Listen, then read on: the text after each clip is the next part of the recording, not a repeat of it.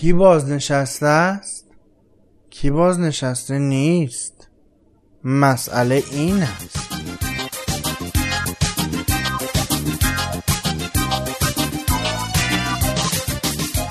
سلام سلام احوال شما خوبین؟ خوشین؟ سلامتین؟ ایشالا که شاد و پیروز و موفق و خورم و سرزنده و از این حرفا باشین. من رضا انصاری فر با 39 قسمت از ناخونک در خدمتتون هستم.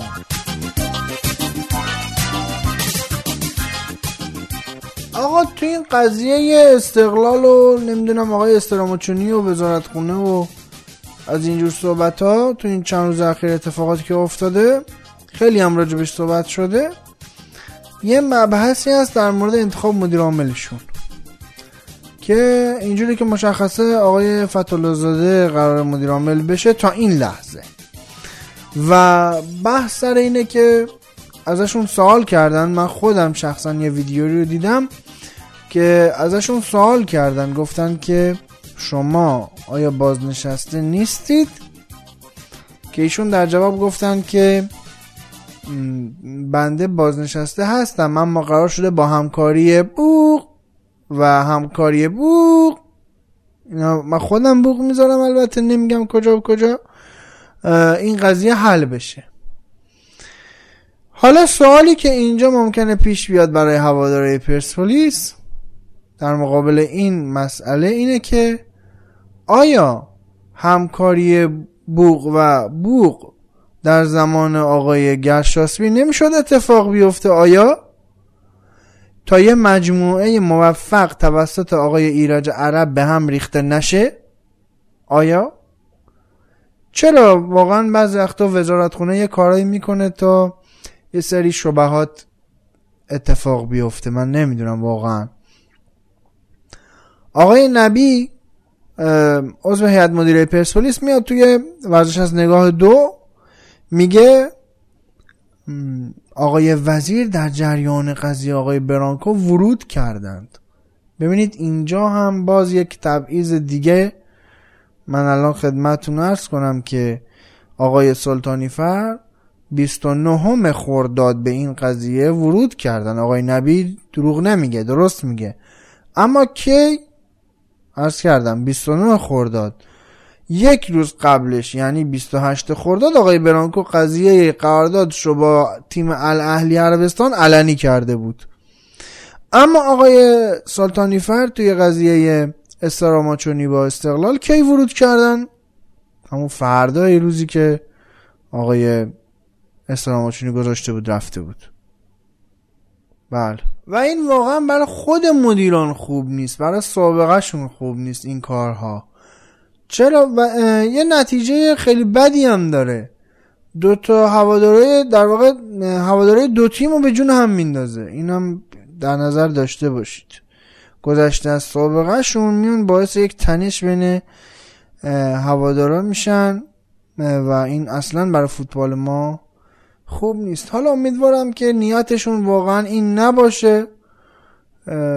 تبعیض از اینجور صحبت ها ولی خب چیزی که داره نشون داده میشه و حرف من نیست. خواهشان استقلالی ها برخورد نکنند با من. بگن تو طرفدار تیم رقیبی. من به موقعش در مورد استقلال هم صحبت کردم و دیدید و شنیدید. انصاف خواهشان به خرج بدید.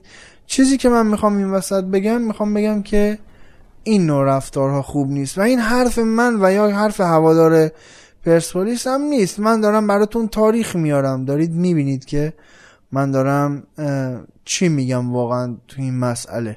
دارم براتون قرینه های این دوتا مسئله رو روبروی هم می‌ذارم تا ببینید واقعا یه همچون اتفاقی دارم میافته که امیدواریم ما اشتباه کرده باشیم.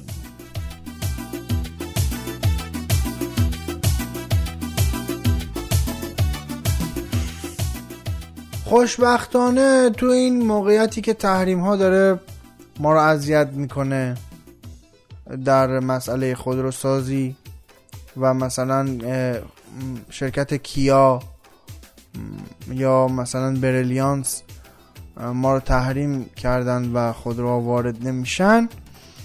خود شرکت مثلا سایپا اومده امکاناتی رو به خودروش اضاف کرده به خودروهاش. که ما همیشه رو به جلو حرکت کنیم. و این خیلی عالیه. یعنی واقعا آدم کیف می‌کنه همچین چیزایی رو می‌بینه. یک ویدیویی منتشر شد که بیستم آذر یعنی دقیقا پنج روز پیش یه بنده خدایی خودروی تیبای خودش رو صفر از نمایندگی تحویل گرفته بود و این خودرو دنده عقب نداشت. و این برای ما پیام داره. واقعا اگه دقت کنین این یعنی که ما همیشه باید رو به جلو حرکت کنیم. بله. یا مثلا اگرم خواستیم مثلا چی کنیم؟ برگردیم باید دور بزنیم. در اصل ما تحریما رو دور می‌زنیم می‌دونیم با این کارمون. بله. دند عقب نمی‌گیریم. دور می‌زنیم تحریمو.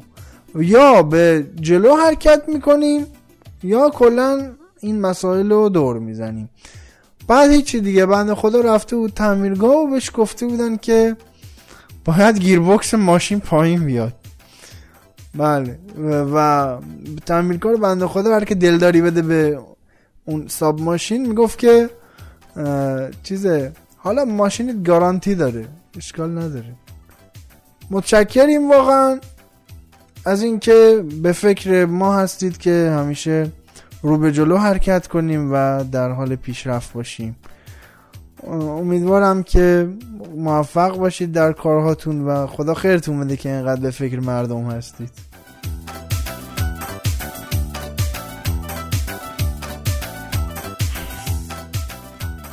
عرض شود که گمونم در جریان طرح وام مسکن بودید و هستید.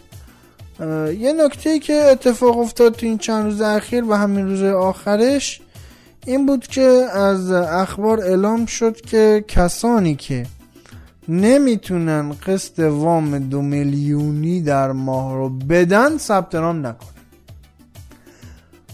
از اونجایی که این خبر یه خبر خوش محسوب می‌شد برای مستجران که می‌تونن یه وام 100 میلیونی بگیرن و مثلا خونه بسازن و از اینجور صحبت ها که البته 240 میلیون هم بعد پس می‌دادن حالا من یه نکته به ذهنم رسیده. خب الان حد اقل حقوق برای یه کارمند دو میلیون و 500 حد اقل حقوق. من یه میلیون دیگه هم می‌ذارم روش. میگم مثلا حالا یه ذره این کارمنده مرتبهش بالاتر از حالا یه کارمند عادی باشه مثلا سه و 500 بگیره. خب اون آقایی که دو میلیون در ماه حساب می‌کنه با حقوقش که باید قسط بده یک و 500 هم باید بده اجاره خونش تا زمانی که حالا بخواد خونه بسازه حالا.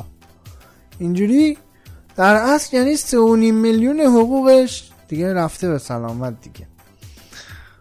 بعد حالا اون بنده خدا میمونه و اگر یارانه بگیر باشه یارانه بهش بدن و اگر که سبد معیشتی بگیر باشه که بهش بدن که و خانوادهش هم مثلا می‌گیریم سه نفره 138 تومن سبد معیشتی و اون یارانه 136 و 500 میشه 274500 تومن برای یه ماه. براش باقی میمونه.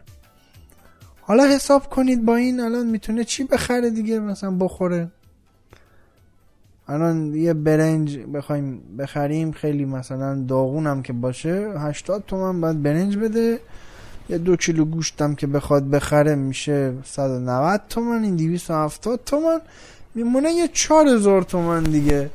اون 4000 تومن یه دو قاشق روغن احتمالا. مثلا نه. نون واسه ته دیگ. نمی‌دونم روغن بخره یا نون بخره الان.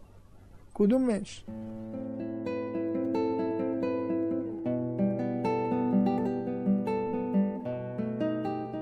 شما می‌تونید ناخونک رو در کانال تلگرامی برنامه به آدرس ادساین NAAKH و همچنین در سایت و اپلیکیشن شنوتو و در اپلیکیشن کست باکس بشنوید. می‌تونید در اپلیکیشن کست باکس ناخونک رو به صورت فارسی search کنید و ناخونک رو subscribe یا follow بکنید تا در زمانی که بارگذاری میشه notification ش براتون بیاد. و همچنین می‌تونید کامنت بذارید تا بنده کامنت های شما رو در برنامه بخونم از نظراتتون استفاده بکنم.